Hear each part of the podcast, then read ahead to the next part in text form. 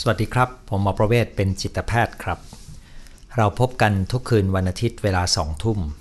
สำหรับคืนวันนี้วันอาทิตย์ที่ 30 สิงหาคม พุทธศักราช 2563 เรามีนัดกันในหัวข้อ ลดช่องว่างทางความคิดระหว่างพ่อแม่กับลูก หัวข้อนี้เป็นประเด็นใหญ่ที่กำลังเกิดขึ้นในบ้านเมืองของเรานะครับ มีเหตุการณ์มากมายที่อาจจะสร้างความกังวลใจให้กับคนเป็นพ่อเป็นแม่ แล้วก็มีเหตุการณ์มากมายที่อาจจะสร้างความกังวลใจให้กับคนที่ยังต้องหาเลี้ยงชีพนะครับ เพราะว่าเหตุการณ์นี้เกิดขึ้นในจังหวะที่เรากำลังพยายามจะฟื้นตัวทางเศรษฐกิจ แต่มันมีปัจจัยบางอย่างที่เกิดขึ้นแล้วนะครับ แล้วสิ่งเหล่านี้ก็เป็นโจทย์ ถ้าเป็นในระดับประเทศผมจะขอสงวนสิทธิ์ไม่พูด ไม่วิเคราะห์อะไรนะครับ ถ้าพูดตรงๆ คือผมคิดว่าโจทย์ที่เป็นเรื่องของเหตุการณ์บ้านเมืองในลักษณะนี้เนี่ยมักจะมีความซับซ้อนมากกว่าที่เราเห็น แล้วมักจะเกินความสามารถของคนที่ทำงานเป็นหมออย่างผมนะครับ แต่ถ้าเป็นโจทย์ในครอบครัวเนี่ยวันนี้ผมมีคำแนะนำมาให้กับคนที่เป็นพ่อเป็นแม่เป็นปู่เป็นย่า เป็นตายายลุงป้าน้าอานะครับ มีหลายอย่างที่เราทำได้ครับ ซึ่งการลดช่องว่างทางความคิดระหว่างกันเนี่ยจะช่วยให้เราสามารถที่จะยังคงมีความสัมพันธ์ที่ดีต่อกันได้ ยังคงเป็นตัวช่วยได้ ถ้าวันหนึ่งลูกหลานของเราอาจจะตัดสินใจผิดพลาด หรืออาจจะเกิดอะไรขึ้นก็ตามในอนาคตของเขานะครับ เพราะว่าหลายครั้งที่ผมพบเรื่องราวของพ่อแม่ที่ทะเลาะกับลูก ในตอนที่ลูกเป็นวัยรุ่น แล้วทำให้สองฝ่ายเนี่ยมีสิ่งค้างคาใจกัน หรือถึงขั้นไม่พูดจากันก็มีนะครับ ทิ้งช่วงกันหลายปีทีเดียวครับ ซึ่งก็เป็นเรื่องน่าเสียดายเพราะว่าส่วนใหญ่แล้วมันเริ่มต้นจากการที่พ่อแม่รักและห่วง แต่วิธีการแสดงความรักและห่วง มันนำไปสู่การเอาชนะกัน หรือบางครั้งก็นำไปสู่การทะเลาะจนลืมตัวว่าเราคุยกันเพื่ออะไร แล้วเราต้องเรียนรู้ว่าถ้าเป็นในบ้านของเรา เราจะทำอะไรได้บ้างเพื่อลดช่องว่างระหว่างกันนะครับ เนื้อหาวันนี้ก็จะแบ่งเป็น2ส่วนนะครับคือส่วนที่เป็นมาตรการเชิงบวก ก็คือว่าก่อนอื่นเราต้องเรียนรู้ว่าเราต้องสะสมต้นทุนความเข้าใจ ต้นทุนความรักความสัมพันธ์ ความไว้เนื้อเชื่อใจกัน อย่างต่อเนื่องตั้งแต่ตอนที่ลูกของเรายังเป็นเด็กเล็กนะครับ เข้าสู่วัยรุ่น จนโตเป็นผู้ใหญ่เนี่ย เราจะพูดคุยกันอย่างไร เราจะปฏิบัติกันอย่างไร เพื่อเป็นรากฐาน เก็บไว้ใช้ครับ เวลาที่เริ่มคิดต่างกัน เวลาที่มีความไม่เข้าใจกันเนี่ยในความสัมพันธ์มันต้องมีประสบการณ์ดีๆ ที่สะสมเป็นต้นทุนไว้ครับ ถ้าไม่มีประสบการณ์ที่ดีสะสมเป็นต้นทุนไว้ เวลามีเรื่องไม่เข้าใจกัน มันก็จะจำแล้วก็อยู่แต่เรื่องที่เป็นประสบการณ์ด้านลบนะครับอย่างที่เคยพูดไว้ว่า ขอให้ความสัมพันธ์ใด ๆ ก็ตามที่เราให้ความสำคัญเนี่ยมีประสบการณ์บวกมากกว่าประสบการณ์ลบประมาณ 5 เท่านะครับดังนั้นวันนี้มาตรการเชิงบวกที่เป็นการสะสมต้นทุนความเข้าใจกันเนี่ยควรจะทำอย่างต่อเนื่องเป็นประจำสม่ำเสมอ ตั้งแต่ลูกเกิดออกมานะครับ และมันจะเป็นต้นทุนที่ดีมากตอนที่เขาเข้าสู่วัยรุ่น ส่วนมาเรื่องที่ 2 ส่วนที่ 2 ที่จะคุยกันก็จะเป็นหัวข้อว่า เอ๊ะ ถ้าวันหนึ่งที่เราเห็นต่างล่ะ เรามีชุดข้อมูลไม่เหมือนกันเลยทั้งสองฝ่าย แล้วเราก็ไม่เห็นด้วยอย่างมาก กับความคิดของลูกหลานของเรา หรือลูกหลานไม่คิดว่าความคิดของพ่อแม่เป็นสิ่งที่ถูกต้องและน่าเชื่อถืออีกต่อไปนะครับ ช่องว่างแบบนี้เราจะลดลงได้ยังไงนะครับ อันนี้คือสิ่งที่เราจะคุยกันในวันนี้นะครับ เนื้อหาก็จะ แบ่งเป็น 2 ส่วนแล้วก็จะรวมกันประมาณสักครึ่งชั่วโมงนะครับ จากนั้นก็จะเป็นการตอบคำถาม ซึ่งวันนี้มีคำถามส่งมายาวมากนะครับ ข้อความแต่ละคนยาวเป็นพิเศษเลยครับ เรามาเริ่มแบบนี้ครับ ภาพใหญ่ ๆ ก่อนนะครับ ว่าในประสบการณ์ของผมเนี่ย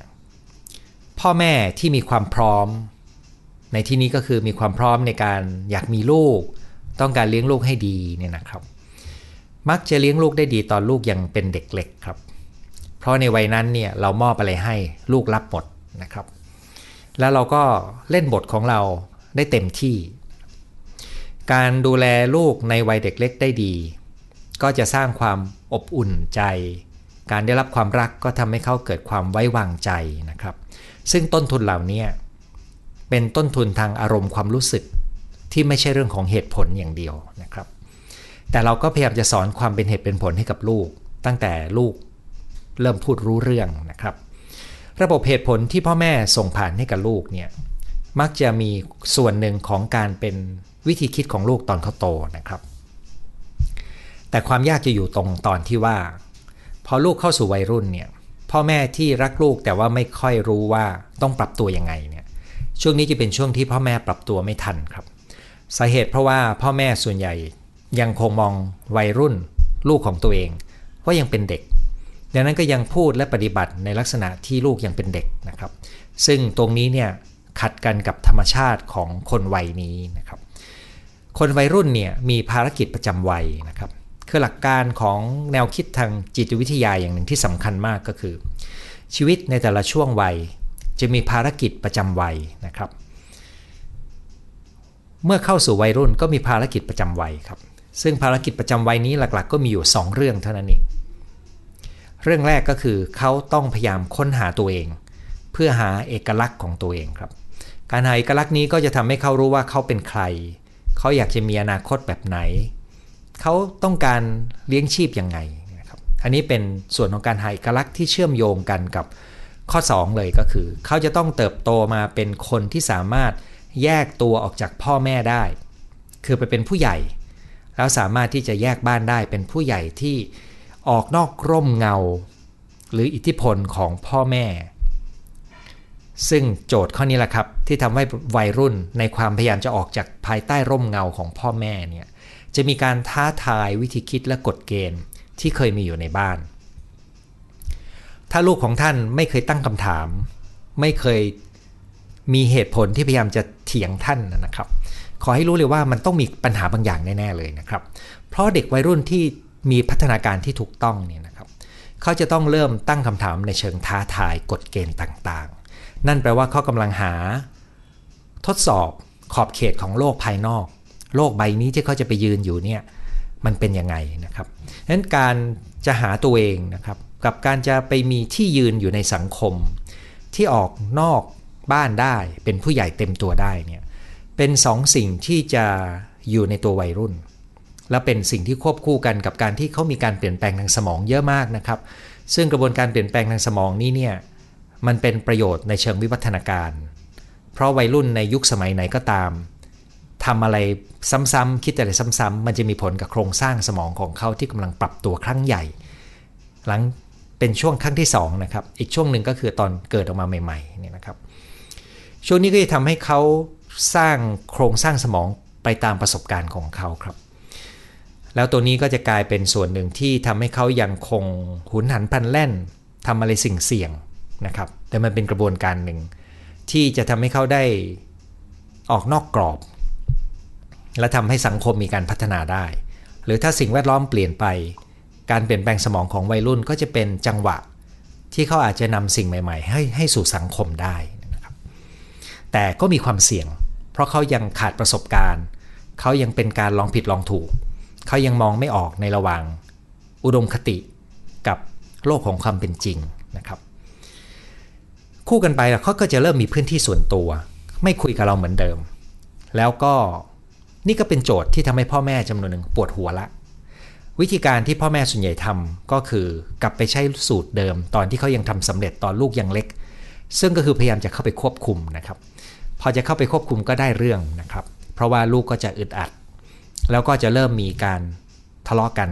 มีปากเสียงกันนะครับ มีงานวิจัยครับที่พบว่าพ่อแม่มักจะคุยกับลูกวัยรุ่น ด้วยวิธีการสอน สั่ง ห้ามนะครับ เวลาที่ยิ่งวัยรุ่นมีพื้นที่ส่วนตัวไม่ยอมพูดคุย ยิ่งวัยรุ่นออกไปค้นหาตัวเอง ท้าทายกฎเกณฑ์เดิมๆนะครับ พ่อแม่ก็ยิ่งใช้มาตรการควบคุมด้วยการสอนสั่งห้าม วัยรุ่นหลายคนบอกผมครับว่า แค่อ้าปากก็รู้แล้วล่ะ ว่าพ่อแม่จะพูดอะไร เพราะพ่อแม่มักจะพูดซ้ำๆจนเขารู้แล้วล่ะว่ามันจะเป็นคำพูดอะไร แต่ว่าอารมณ์ของเขาเนี่ยมีปฏิกิริยาต่อต้าน ทันทีที่เราเริ่มอ้าปากครับดังนั้นการที่เราเข้าใจธรรมชาติของวัยรุ่นว่าจะเป็นช่วงยากลำบากหน่อยหนึ่งในการ อยู่ร่วมกันนะครับ แต่ถ้าคุณได้ทำต้นทุนที่ดีไว้ในตอนเขายังเล็ก ช่วงนี้ก็จะเป็นช่วงเวลาไม่กี่ปีนะครับ มักจะเกิดขึ้นในวัยม 2ม3หรือยังมากก็ม4นะครับ หลังจากนั้นถ้าเราปรับตัวดีทั้งพ่อแม่แล้วก็ทั้งลูก ก็จะกลับมาคุยกันได้ง่ายขึ้น โดยเฉพาะในวัยรุ่นที่เริ่มรู้ว่าจะเรียนอะไรต่อนะครับเขาจะมีเริ่มมีจุดหมาย แล้วถ้าเราปรับตัวได้สำเร็จก็จะเป็นโอกาสครับ ที่เราจะวางรากฐาน2อย่าง อย่างที่เราจะคุยกันก็คือ เราจะสร้างความไว้วางใจ ความผูกพัน สะสมต้นทุนความเข้าใจกันได้อย่างไรนะครับ ซึ่งนี่เราจะลงรายละเอียดกันแล้วนะครับ มีไม่เยอะครับหลักง่าย ๆสำหรับจำไปลองทำดู ข้อแรกนะครับ ให้ปรับวิธีพูดคุยและปฏิบัติต่อลูก จากเดิมที่เราเน้นการบอกให้เขาทำอะไร บอกให้เขาคิดยังไงนะครับ แล้วก็ห้ามไม่ให้เขาทำอะไร เพื่อให้เขาปลอดภัยเพื่อให้เขาได้เรียนรู้เนี่ยนะครับ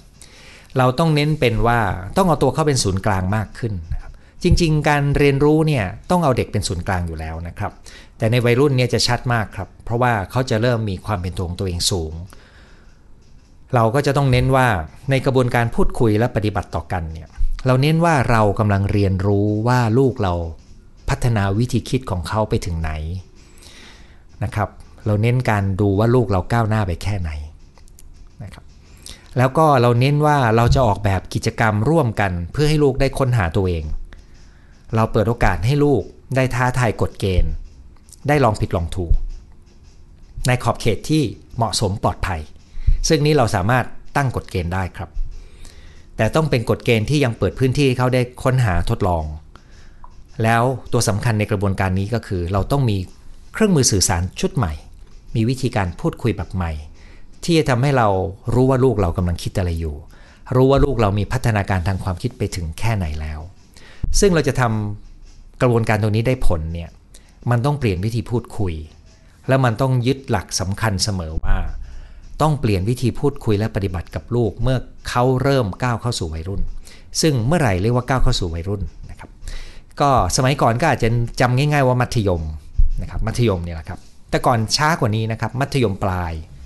เดี๋ยวนี้ก็มัธยมต้นนะครับเดี๋ยวนี้บางคนเร็วกว่านั้นอีกอีกนะครับป .5 ป .6 เขาเริ่มจะเห็นแววของความเป็นวัยรุ่นแล้วนะครับนั้นเราจะใช้วิธีไหนในเชิงทักษะเนี่ยก็คือทักษะการฟังและการถามเนี่ยแหละครับสองตัวนี้หากินได้ตลอดชีวิตเลยนะครับ ไม่ใช่เฉพาะช่วงวัยรุ่น ช่วงเขาโตเป็นผู้ใหญ่เขาทำงานแล้วเนี่ยเราใช้คำถามกับการฟัง และสองตัวนี้ก็เป็นเครื่องมือที่ผมใช้มากที่สุด เวลาที่ผมจะช่วยเหลือคน เวลาที่ผมจะประเมินสภาพจิตใจของคน เวลาที่ผมจะดูความก้าวหน้าในการช่วยเหลือของผมนะครับ ใช้การถามการฟังครับ เราถามเพื่อให้ลูกได้ฝึกคิดนะครับ ยกตัวอย่างง่าย ๆนะครับ สมมติว่าลูกมาเล่าเรื่องหนึ่งให้เราฟัง แล้วเราก็ไม่แน่ใจว่าเอ๊ะเรื่องนี้มันใช่หรือนะครับเราอย่าเพิ่งไปบอกเขาว่าไม่ใช่หรอก แต่เราอาจจะถามเขาว่า เอ๊ะไอ้เรื่องนี้มันมันจริงไหมเราเรารู้ได้ไงว่ามันจริง ซึ่งคำถามประเภทที่ว่า เออมันจริงเหรอ จริงเหรอนี่ไม่ได้แปลว่าเราไม่เชื่อนะแต่แปลว่าเราอยากจะฟังหลักฐานหรือว่าเหตุผลประกอบของเขาหน่อยหนึ่งถามเพื่ออะไรครับ ถามเพื่อให้เขาได้เรียบเรียงความคิด แล้วอย่างน้อยเขารู้ว่า เวลาที่เขาจะมีบทสรุปความคิดอะไรก็ตามเนี่ยเขาต้องมีหลักฐานประกอบที่น่าเชื่อถือนะครับ แล้วก็ต้องเรียนรู้ว่า หลักฐานความเป็นจริงกับข้อมูลหลอก กับทัศนคติของคนเนี่ยครับเป็นคนละเรื่องกัน เขาต้องรู้ด้วยว่าโลกภายนอกจะมีคนหลากหลายที่เขาต้องไปเจอนะครับ เราไม่ได้ไม่เห็นด้วยกับเขา แต่เราเพียงอยากจะคุยดูว่า เออเขามีอะไรทำให้เขาคิดอย่างนี้เชื่อเช่นนี้ แล้วเป็นการอยากรู้จริง ๆ เพื่อประเมินความคิดของเขา แต่ในกระบวนการประเมินนี้ก็จะทำให้เขาเรียนรู้ว่าวิธีคิดที่ดีก็คือ ข้อมูลอะไรก็ตามที่วิ่งเข้ามา เราต้องเรียนรู้วิธีการตรวจสอบข้อมูลนั้น แล้วมีใครจะสอนดีเท่ากับพ่อแม่ล่ะครับ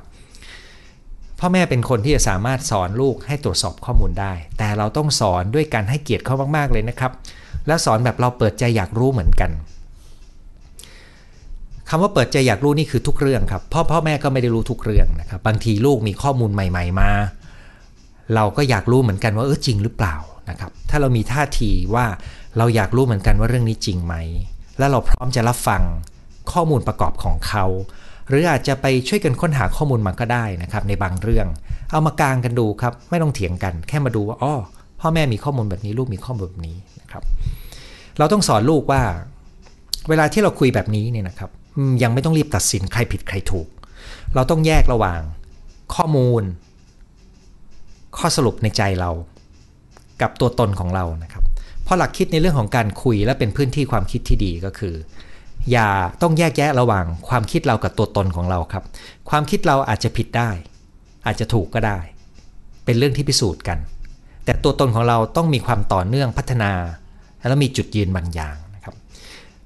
แต่ถ้าเรามีจุดยืนบางอย่างอยู่ แล้ววันหนึ่งเราได้ข้อมูลที่เปลี่ยนแปลงความเชื่อของเราอย่างต่อเนื่องสักพักหนึ่ง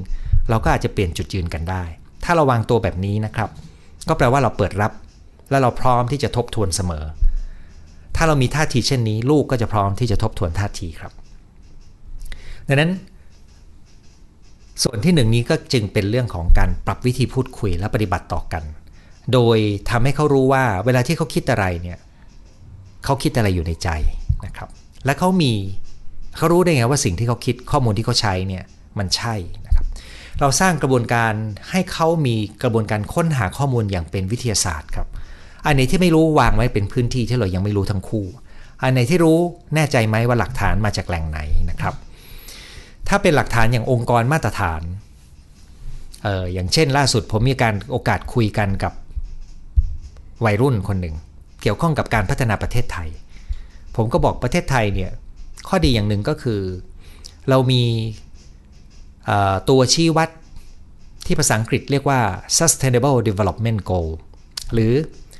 ค่าเป้าหมายการพัฒนาที่ยั่งยืนเนี่ยประเทศไทยอยู่ในระดับแนวหน้าเลยนะครับ ถ้าผมจะไม่ผิดคือเป็นอันดับหนึ่งของประเทศอาเซียนนะครับ ดีกว่าสิงคโปร์อีกครับ อันนี้เป็นเรื่องที่คนในคนไทยควรจะภูมิใจใช่ไหมครับ แต่วัยรุ่นกลุ่มนั้นไม่เชื่อครับ เป็นไปได้ไงประเทศไทยล่าหลังจะตาย ยังเป็นประเทศพัฒนาอยู่เนี่ยนะครับอ้าวอย่างนี้ทำไงล่ะครับ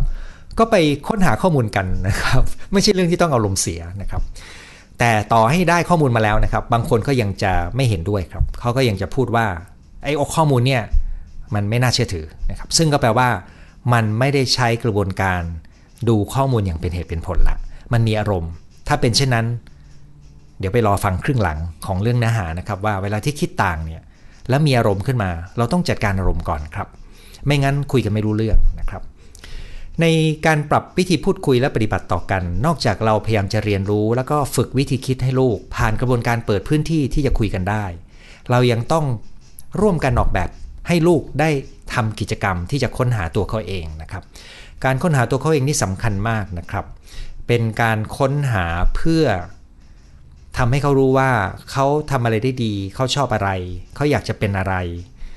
แล้วก็เราก็สนับสนุนให้เขาได้ลองครับ โดยไม่ต้องรีบตัดสิน นะครับ ซึ่งตัวนี้จะต้องออกแบบไปด้วยกัน ผมสังเกตว่า การเที่ยวในแบบเดิมๆกับลูกวัยรุ่น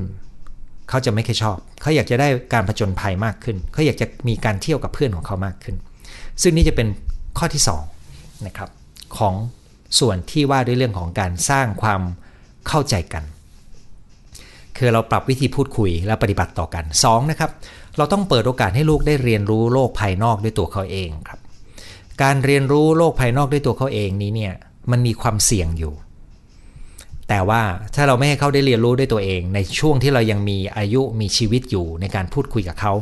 จะรอจนเราตายไปแล้วให้เขาไปเรียนรู้เองเนี่ยตอนนั้นไม่มีคนช่วยเขานะครับแล้วเราจำเป็นที่ต้องเปิดโอกาสให้เขาได้เรียนรู้โลกภายนอก แม้จะมีความเสี่ยง แต่เราทำหน้าที่ในการประเมินความเสี่ยงนิดนึงนะครับ แล้วก็เป็นเรื่องของการตั้งกฎเกณฑ์กติกา นั้นการมีพื้นที่ให้เขาไปหาประสบการณ์ภายนอกก็อาจจะหมายถึงการที่เขาไปเข้าร่วมกิจกรรมกับเพื่อนนะครับการที่เขาไปเข้าค่าย หรือการที่เขาจะไปเรียนรู้อะไรก็ตามเนี่ยนะครับ แต่มันไม่ใช่แค่นั้นครับ การที่เขาไปเรียนรู้โลกภายนอกเนี่ยจะต้องตามมาด้วยการที่เราสอบถามประสบการณ์ของเขา ว่าประสบการณ์ที่ไปเป็นยังไงบ้าง แล้วเวลาที่ถามแบบนี้ อย่าเพิ่งรีบตัดสินสิ่งที่เขาทำสิ่งที่เขารู้สึกว่าดีหรือไม่ดีถูกหรือผิดนะครับ เพราะเรากำลังจะกางให้เขาสังเกตตัวเองครับ การพูดคุยของพ่อแม่เนี่ยเป็นการพูดคุยเพื่อให้ลูกตระหนักในตัวเองนะครับ ไม่ใช่พูดคุยเพื่อพ่อแม่ไปคอยดูว่าถูกหรือผิดนะครับ การสอนลูกที่ดีที่สุด คือสอนให้ลูกรู้ความคิดตัวเอง แล้วสามารถประเมินความคิดตัวเองได้ ไม่ใช่พ่อแม่ไปคอยประเมินความคิดให้ลูก ไม่งั้นลูกจะไม่โตนะครับ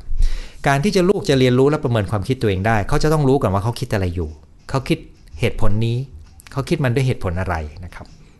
นั้นเวลาที่เราให้ลูกไปเรียนรู้ภายนอกเนี่ยมีความเสี่ยงแต่เราก็ต้องปล่อยเขา ภายในขอบเขตที่เหมาะสมนะครับ เราก็จะต้องมีช่วงเวลาพูดคุยกับเขา เพื่อทบทวนประสบการณ์และข้อคิดของเขา ซึ่งในกระบวนการนี้ ก็ต้องเอาหลักข้อที่ 1 มาร่วมด้วย ก็คือเราก็ต้องสังเกตวิธีคิดของเขาการเรียนรู้ของเขานะครับอย่างที่ผมเคยเล่าให้ฟังว่า ตอนที่ลูกชายผมอยู่ในช่วงวัยรุ่น มัธยมต้นต่อปลายเนี่ยเขาเล่าให้ฟังครับว่าเขามีเพื่อนบางคนที่ใช้ยาเสพติด แล้วก็บางคนก็มีปัญหาที่บ้าน แล้วก็มีบางครั้งครับที่เขาก็ไปนั่งอยู่กับเพื่อนที่กำลังใช้ยาเสพติดเนี่ยนะครับ เราก็รู้สึกว่าเสี่ยงเหมือนกันนะครับแต่ว่านั่นเป็นเรื่องภายนอกครับ เราถามเขาได้ว่าเออ แล้วเขามองยังไง นะครับเขาคิดยังไงเขารู้สึกยังไง แล้วเขาทำอะไรในเหตุการณ์นั้นคำตอบของเขาจะทำให้เรารู้ว่าลูกเราโตแค่ไหนเราถามต่อด้วยว่าแล้วเพื่อนชวนไหม แล้วเขาทำยังไงนะครับ ทั้งหมดนี้ด้วยท่าทีที่ไม่ตัดสิน ด้วยท่าทีที่อยากรู้เหมือนกัน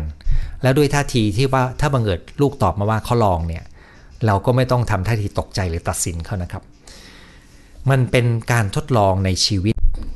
ของคนวัยนี้เลยนะครับ อดีตประธานาธิบดีสหรัฐอเมริกาท่านหนึ่ง ก็เคยประกาศว่าเขาก็เคยลองกัญชานะครับในที่นี้เราไม่ได้แปลว่าเราจะสนับสนุนให้เขาไปใช้กัญชานะครับแม้ว่าตอนนี้จะมีประเด็นเรื่องกัญชาทางการแพทย์ แต่ว่าผมกำลังชวนท่านมองว่า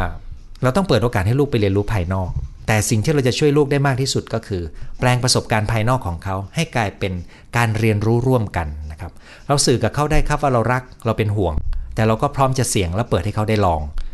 นะครับ แต่เราอยากให้แน่ใจอยู่เหมือนกันว่าเราอยากให้มีเงื่อนไขของความปลอดภัย ซึ่งตัวนี้เป็นรายละเอียดของแต่ละเรื่องละหลักข้อที่ 3สำหรับการสร้างความไว้เนื้อเชื่อใจและความผูกพันเป็นต้นทุนกันนะครับ ก่อนที่จะมีความคิดไม่เหมือนกันนะครับ ก็คือถ้าลูกเราบังเอิญตัดสินใจผิดพลาด หรือทำสิ่งผิดพลาดเนี่ยต้องระวังครับอย่าซ้ำเติม สมมติว่าเรากำลังคุยกับเขาแล้วเราไม่เห็นด้วยกับเขา แต่เราก็เปิดโอกาสให้เขาได้ลอง ถ้าเขาผิดพลาดมาหรือได้เรียนรู้มามีบทเรียน เราต้องให้กำลังใจและช่วยกันสรุปอย่างเป็นกลางครับว่าเออมันเกิดสิ่งนี้ขึ้นแล้วเขารู้สึกยังไงบ้างตอนนี้นะครับเขามองเรื่องที่เกิดขึ้นยังไง แล้วเขาได้ข้อคิดอะไรบ้างจากสิ่งที่เกิดขึ้น ครั้งหน้าถ้ามีโอกาสใหม่ เขาจะทำมันยังไงนะครับคำถาม 4 ข้อนี้นะครับ ถ้าคุณเอาไปใช้นะครับ จะเป็นประโยชน์มากนะครับ อันนี้ผมคิดสดนะครับ ก็คือว่ามันจะเป็นการทำให้เขาเรียนรู้การสรุปบทเรียนจากความผิดพลาด ซึ่งคุณคงรู้นะครับว่า การสอนลูกเนี่ยไม่ใช่สอนลูกเพื่อประสบความสำเร็จอย่างเดียว แต่การสอนลูกต้องสอนลูกว่าเมื่อเขามีความผิดพลาดบางอย่างเกิดขึ้นเขาล้มลงจริง ๆ หรือมีสิ่งผิดพลาดเนี่ยเราจะฝึกให้เขาลุกขึ้นมาได้ยังไง ซึ่งก็คือคำถามเมื่อสักครู่นี้เลยนะครับ ถ้าคุณฟังไม่ทันหาเวลากลับไปฟังซ้ำดูนะครับ ผมกลัวว่าถ้าผมพูดซ้ำเดี๋ยวจะไม่เหมือนเดิมนะครับ แต่ว่าชุดความคิดจะเป็นประมาณนี้เลยครับ เราชวนเขาทบทวนสิ่งที่เกิดขึ้น ให้เขารู้ความคิดความรู้สึก ให้เขาได้ดูว่าเขาได้ข้อคิดหรือบทเรียนอะไร และให้เขาวางแผนว่างวดหน้าเขาจะทำอะไรนะครับ อันนี้คือสิ่งที่เราให้ประสบการณ์การเรียนรู้เมื่อเขาเกิดสิ่งผิดพลาดขึ้น ซึ่งกรณีแบบนี้จะได้ใจมากครับ เพราะเขาจะรู้ว่านั่นคือความรัก ที่ไม่มีเงื่อนไขของพ่อแม่ แล้วเรายังสามารถช่วยเหลือเขาได้ ในเงื่อนไขที่เหมาะสมนะครับ แต่บางเรื่องก็ต้องให้เขาได้รับบทเรียนตามความเหมาะสมด้วยเช่นกัน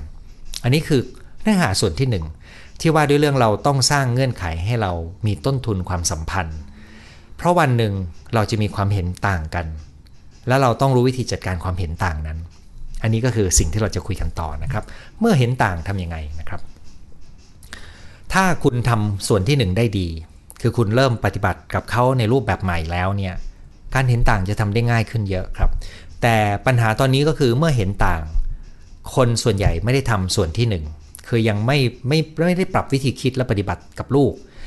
ไม่ได้มีวิธีในการทำให้ลูกสามารถเรียนรู้โลกภายนอกและตรวจสอบการเรียนรู้ตัวเองได้ ไม่ได้มีวิธีทำให้ลูกสามารถสรุปบทเรียนจากข้อผิดพลาดของชีวิตเขาได้เนี่ยนะครับ ท่านก็จะทำการเห็นต่างยากมากครับ เพราะว่าท่านยังขาดทักษะและประสบการณ์ที่ดี แต่ผมก็จะลองไล่ดูนะครับว่า ผมเห็นประเด็นอะไรเป็นประเด็นสำคัญ ในกรณีที่คิดต่างกันกับ ระหว่างพ่อแม่กับลูกบ้าง 1. นะครับ พ่อแม่ต้องตั้งสติเสมอว่า ในการคุยกันกับลูกที่เห็นต่างกันอยู่นี้เนี่ยเราต้องการอะไรในความสัมพันธ์นี้นะครับ ดูเหมือนแปลกไหมครับ ถามว่าเราต้องการอะไรในความสัมพันธ์นี้ เพราะบางครั้งเราเถียงกันไปเถียงกันมา เราลืมไปว่า เราต้องการอะไรในความสัมพันธ์ เราลืมไปว่าเราพยายามจะพิสูจน์เผลอพิสูจน์ว่าตัวเองถูก หรือเราพยายามจะเอาชนะ เมื่อนั้นแปลว่าท่านลืมไปแล้วว่าท่านต้องการอะไรในความสัมพันธ์นี้ ความสัมพันธ์ระหว่างพ่อแม่กับลูกไม่ว่าจะคิดต่างกันยังไงก็ตาม ความสัมพันธ์ที่ดีต่อกัน เป็นต้นทุนที่สำคัญที่สุดในชีวิตของเราและลูกครับ นั้นถ้าท่านรู้ดีว่าท่านต้องการความอะไรในความสัมพันธ์ก็คือ ท่านอยากให้ลูกเติบโต และยืนได้ด้วยตัวเองในอนาคต ท่านอยากให้ลูกมีความสุขและความสำเร็จนะครับ ท่านอยากให้ลูกรักท่าน และมีความไว้วางใจท่านนะครับ ถ้าท่านรู้แบบนี้นะครับสามสิ่งนี้จะต้องมากำหนดวิธีพูดคุยของเราครับ แต่ถ้าท่านพูดคุยและกรอนพาไปนะครับ แล้วหลงทางนะครับ กลับมาตั้งหลักก่อนว่า เราต้องการอะไรในความสัมพันธ์นี้นะครับจริง ๆคำถามข้อนี้ใช้ได้กับทุกความสัมพันธ์นะครับ แต่เนื่องจากเราคุยกันเรื่องพ่อแม่กับลูก ทุกครั้งที่คุยกันอย่าลืมตอบในใจตัวเองว่า ความสัมพันธ์ระหว่างเรากับลูกนี่เราต้องการอะไรจากความสัมพันธ์นี้บ้าง เราให้อะไรกับเขาได้บ้างนะครับ ถ้าท่านชัดข้อนี้นะครับ ข้ออื่นง่ายขึ้นเยอะเลย 2. นะครับ อย่าพยายามพิสูจน์เพื่อเอาชนะ อย่าพยายามหาคำตอบว่าใครผิดใครถูกครับ แต่ใช้เป็นการที่คนเรามีชุดความคิดชุดข้อมูลที่ต่างกันเนี่ยมาเกิดการเรียนรู้ร่วมกัน โดยไม่ต้องพยายามพิสูจน์ว่าใครดีกว่ากันนะครับพ่อแม่ก็เข้าใจผิดได้ครับ ลูกก็เข้าใจผิดได้ แต่ถ้าพ่อแม่ไม่เคยผิดเลย ลูกก็ไม่อยากคุยด้วยหรอกครับ เพราะว่าเขาจะคิดว่าพ่อแม่ผิดแต่เขาไม่อยากคุยด้วยนะครับดังนั้นต้องระวังอย่าพยายามเอาชนะกันนะครับแต่เราสามารถตั้งคำถามเพื่อขอฟังข้อมูล ขอฟังเหตุผล ถ้าฟังแล้วมีบางมุมที่เราเห็นด้วย เราก็บอกได้ว่าเราเห็นด้วยกับจุดนี้ เราบอกได้ด้วยว่าจุดนี้เรายังไม่ค่อยเห็นด้วย จุดนี้เราบอกได้ว่าเราไม่แน่ใจ จุดนี้เราบอกได้ว่า เราอยากได้ข้อมูลมาดูจังนะครับ ตรงนี้จะทำให้เขารู้ว่าเราเปิดใจรับครับ 3. เราจะต้องมีวิธีการจัดการอารมณ์ตัวเองกับจัดการอารมณ์คู่กรณี ซึ่งในที่นี้อาจจะเป็นลูกของเรา เราจะจัดการอารมณ์ยังไงนะครับ ถ้าเราอยากจะจัดการอารมณ์ลูกนะครับ วิธีจัดการอารมณ์ของคนที่กำลังอารมณ์ขึ้นที่ดีที่สุด คือฟังเขาสรุปประเด็นที่เราจับได้ โดยยังไม่ต้องเถียงกันนะครับหรือนะครับเวลาที่อารมณ์ขึ้นทั้งสองฝ่ายเราอาจจะทบทวนก่อนว่า เอ๊ะ ตอนนี้รู้สึกอยู่ว่า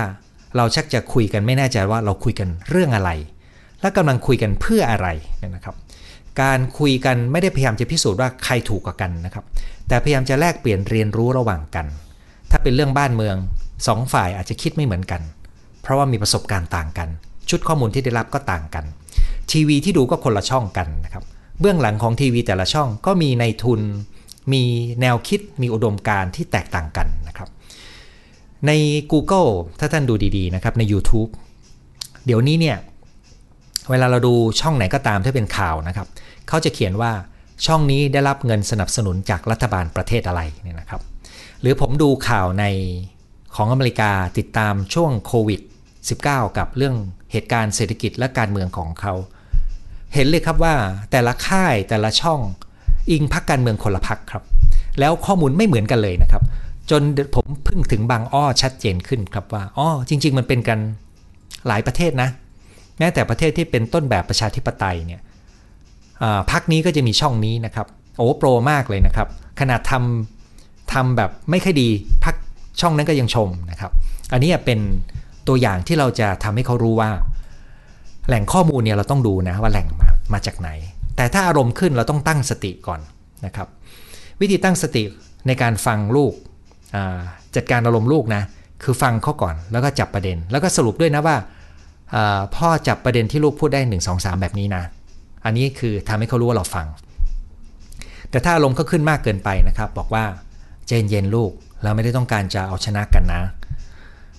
เรากำลังจะเรียนรู้ร่วมกัน แล้วพ่อแม่ก็พร้อมที่จะเรียนรู้ด้วยนะครับ แต่คุณต้องจริงใจนะครับ ไม่ใช่ใช้แต่ปากพูดนะครับ อารมณ์ของเราล่ะเราจะควบคุมยังไง เราต้องแยกแบบนี้นะครับว่าถ้าเป็นความคิดเราถกกันได้ เราท้าทายกันได้ แต่ถ้าเป็นการปฏิบัติต่อกันในฐานะที่เป็นตัวตนเป็นพ่อแม่เป็นลูก เรายังคง ปฏิบัติต่อกันด้วยความรักได้ เถียงกันทางความคิด แต่ว่าอารมณ์เนี่ย ยังคงสามารถที่จะเข้าใจกันได้ อันนี้แหละครับคือสิ่งที่คนจำนวนหนึ่งทำไม่เป็น เพราะว่าเขาผูกความคิดให้กลายเป็นตัวตนของเขา ถ้าความคิดฉันผิด แกไม่ชอบความคิดฉันแสดงว่าแกไม่ยอมรับฉัน อย่างนี้แหละครับ คุยไม่รู้เรื่องครับ ดังนั้นเราต้องจัดการอารมณ์ด้วยการฟัง เราอยากให้อารมณ์ลูกสงบลงเราฟังและจับประเด็นนะครับและอาจจะ ทวนว่าเรากำลังคุยไปเพื่ออะไรนะครับ เราอยากจัดการอารมณ์ของเราเราก็ต้องรู้ว่าเรากำลังอารมณ์ขึ้น มันจะไม่ตอบโจทย์ ว่าเราจะมีความสัมพันธ์นี้จะไปเพื่ออะไรนะครับ อีกอย่างหนึ่งก็คือเรากำลังดูก่อนว่า เรากำลังคิดอะไรอยู่ในใจ เรากำลังอธิบายเรื่องที่เกิดขึ้นยังไง เพราะบางครั้งเราอาจจะมองว่าลูกทำแบบเนี้ยเสียมารยาทลูกทำแบบเนี้ยไม่มีกาลเทศะความคิดแบบนี้ทำให้เราโกรธครับนะครับ แต่ถ้าเราอธิบายว่าลูกทำแบบนี้แสดงว่าลูกกำลังอารมณ์ขึ้นละ เราต้องจัดการอารมณ์เขา อันเนี้ยเราไม่โกรธนะครับ มันจึงขึ้นอยู่กับว่าเรากำลังคิดอะไรอยู่ในใจ แล้วเรากำลังอธิบายสิ่งที่เกิดขึ้นตอนนั้นยังไงนะครับ การจะจัดการอารมณ์ตัวเองจึงต้องรู้ทันว่าเรากำลังคิดอะไรอยู่ แล้วเรากำลังตรวจสอบความคิดของเราเป็นไหม ถ้าเราทำตัวนี้เป็นนะครับ เราจะสอนลูกเป็น แต่ถ้าเราทำตัวนี้ไม่เป็นนะครับ เราก็สอนลูกไม่ได้นะครับ สามแล้วนะครับสี่ก็คือเวลาที่เราเริ่มรู้สึกว่ามันคุยกันไม่ค่อยได้แล้วเนี่ยต้องถอยไปตั้งหลักใหม่ครับ การตั้งหลักใหม่นี้ถ้าจะดีนะครับ เราต้องสร้างความรู้สึกปลอดภัยในการพูดคุยกันครับ หมายความว่าเวลาที่เราคิดไม่ตรงกันเนี่ยอย่าไปเอาความเป็นพ่อแม่ว่าพ่อแม่ต้องมีสิทธิ์ หรือว่าเดี๋ยวไม่ให้เงินค่าขนมนะครับ เพราะมันกลายเป็นว่าเราเราเถียงชนะไม่ได้แล้วเราจะเอาอำนาจที่เหนือกว่าไปเอาชนะเขาเนี่ยนะครับ เป็นคนละประเด็นกัน เราสร้างความปลอดภัยยังไงครับ เราสามารถรับฟังได้ แล้วเราสรุปได้ว่าเราจับประเด็นอะไรได้บ้าง แต่เราไม่จำเป็นต้องเห็นด้วยครับ รับฟังแต่ไม่ต้องเห็นด้วย เห็นด้วยว่าเขาอาจจะคิดอย่างนี้ แต่เราไม่ได้คิดแบบนี้ก็ได้ เห็นด้วยแต่ไม่ทำตามก็ได้ เพราะมันขัดกับความรู้สึกของเรานะครับอย่างไรก็ตามทั้งหมดนี้ต้องเป็นพื้นที่ความปลอดภัยนะครับ ซึ่งแปลว่าเราต้องการให้เราแสดงความคิดเห็นได้ในมุมเรา แล้วก็ยอมได้ว่าเห็นต่างกันไม่เป็นไรนะครับ แต่เรายังคงเป็นพ่อแม่ลูกต่อกัน เรายังคงวางเรื่องนี้ไว้ข้างๆตัวนะ เพราะมันไม่สำคัญเกินกว่าความสัมพันธ์ระหว่างเรา ถ้าชัดตรงนี้ตั้งแต่ต้น เราจะรู้เลยว่า เรื่องนี้มันเป็นประเด็นก็จริง แต่มันไม่ใช่ประเด็นสำคัญที่สุดในชีวิตของคนเราครับ คนที่มีประสบการณ์ชีวิตมานานพอจะรู้ดีครับว่า เหตุการณ์ที่เป็นประเด็นทางการเมืองทุกครั้งเนี่ยผ่านมาแล้วก็ผ่านไปครับ ผ่านมาแล้วก็ผ่านไปครับ แล้วทุกครั้งเวลามองย้อนหลัง เราจะพบผู้อยู่เบื้องหลังไม่มากก็น้อยนะครับ แต่กลุ่มเยาวชนและวัยรุ่น ส่วนใหญ่ก็ยังคงเป็นพลังบริสุทธิ์อยู่ แล้วก็มีหลายคนที่ออกมาให้บทเรียนออกมาให้ข้อคิดเก่าๆ ที่ประสบการณ์ดั้งเดิมสมัยปี 1619 นี่นะครับผมคิดว่านั่นก็เป็นข้อมูลประกอบได้ครับ แต่อย่าพึ่ง อย่าพึ่ง พยายามจะเอาชนะว่านี่คือของฉันที่ถูกต้องมากกว่าเธอ เธอยังไม่มีประสบการณ์นะครับ ตัวนี้จะทำให้เขาปิดประตูการพูดคุยครับ และประเด็นสุดท้ายครับ ที่จะใช้สำหรับการคุยในวันนี้ ในการจัดการความเห็นต่างนะครับ เดี๋ยวผมจะทวนให้ฟังอีกทีนะครับ ถามตัวเองให้ชัดว่าเราต้องการอะไรในความสัมพันธ์นี้นะครับ กับลูกของเรานะนะครับ อย่าพยายามเอาชนะการพิสูจน์ว่าใครผิดถูก แต่เป็นการเรียนรู้วิธีคิดกันและกัน เรียนรู้การจัดการอารมณ์ครับ ซึ่งก็คือเราต้องรู้ว่าเรากำลังอธิบาย สิ่งที่เกิดขึ้นว่าอะไรที่ผมยกตัวอย่างไปแล้วนะครับสร้างความรู้สึกปลอดภัยให้เป็นพื้นที่พูดคุยได้ โดยไม่ไปปนกันกับเรื่องความสัมพันธ์ ไม่ไปปนกันกับการที่เรายังมีบทบาทพ่อแม่ ที่อาจจะต้องยังต้องรับส่งเขาเป็นบางครั้ง ที่ยังต้องให้เงินเขาอยู่เนี่ยนะครับ เราถือว่าเป็นคนละเรื่องกัน เพราะอะไรครับ มันคือการสนับสนุนให้ลูกได้ทดลองทางความคิดและเติบโตได้ในอนาคตครับ นั่นเราต้องแฟร์กับเขา แต่สุดท้ายครับที่ผมคิดว่าสำคัญมากก็คือ ต้องระวังอย่าใช้คำพูดที่เป็นการดูหมิ่น ดูแคลนเหยียดย้ำดูถูกกันนะครับ ซึ่งเรื่องนี้เนี่ยพ่อแม่ก็อาจจะใช้กับลูกและลูกก็อาจจะใช้กับพ่อแม่ครับขอนี้ยกตัวอย่างนะครับ มีการพูดว่าถูกหลอก โอ้อันนี้เป็นการดูถูกนะครับ แม้ว่าเขาอาจจะได้รับข้อมูลในมุมที่เขารับมาแล้วเขาเชื่อ มุมเราคือถูกหลอก แต่คำว่าถูกหลอกเป็นการดูถูกเขานะครับ หรือวัยรุ่นพูดพ่อแม่ว่าเป็นสลิมเป็นคำพูดที่ดูแคลนกันคำพูดประเภทนี้เนี่ยทำให้คุยกันได้ยาก เพราะมันร้าวอารมณ์ครับ เราต้องระวังนะครับ เพราะว่าการเล่นการเมืองของหลายฝ่ายเนี่ยจะพยายามสร้างวาทกรรม เพื่อไปสร้างภาพลักษณ์ว่าคนกลุ่มนี้มันไม่ได้เรื่องนะครับ แล้วมันเป็นเทคนิควิธีการหนึ่งในการ เรียกว่าเล่นตันทางความคิด ซึ่งคำพูดประเภทนี้เนี่ยเป็นคำพูดที่สร้างความแตกแยกมากนะครับ เป็นส่วนหนึ่งของความพูดเพื่อสร้างความเกลียดชัง ดังนั้นเราจะต้องระวังอย่าเผลอไปหยิบมาใช้นะครับ แล้วถ้าลูกเราบังเอิญใช้เราต้องหยิบมาเคลียร์นะครับ เคลียร์ในที่นี้ก็คือให้เขารู้ว่าคำพูดแบบนี้มันจะไม่พาไปสู่การ ที่เราจะมีความสัมพันธ์ที่ดีต่อกัน เพราะมันเป็นการดูถูกกันครับนั้นคำแนะนำข้อสุดท้ายคือระมัดระวังการใช้คำพูด ที่จะแฝงไว้ซึ่งในยะของการดูถูกดูแคลนกันนะครับ เราต้องให้เกียรติกันครับพ่อแม่ก็ให้เกียรติลูกได้นะครับ ในฐานะที่เขาจะโตเป็นเป็นมนุษย์คนหนึ่งจะโตนะครับ ลูกก็ต้องให้เกียรติพ่อแม่นะครับ ภายใต้บริบทที่สังคมไทยยังคงให้ความสำคัญกับผู้ใหญ่ผู้อาวุโส แล้วก็ลำดับชั้น แต่ถ้าคุณอยากให้ลูกเติบโต ผมคิดว่าภายในบ้านเนี่ยควรอาจจะเปิดพื้นที่อย่างที่พูดคุยกัน ซึ่งหวังว่าคำแนะนำนี้จะช่วยให้คุณสามารถพูดคุยกับลูกได้ดีขึ้น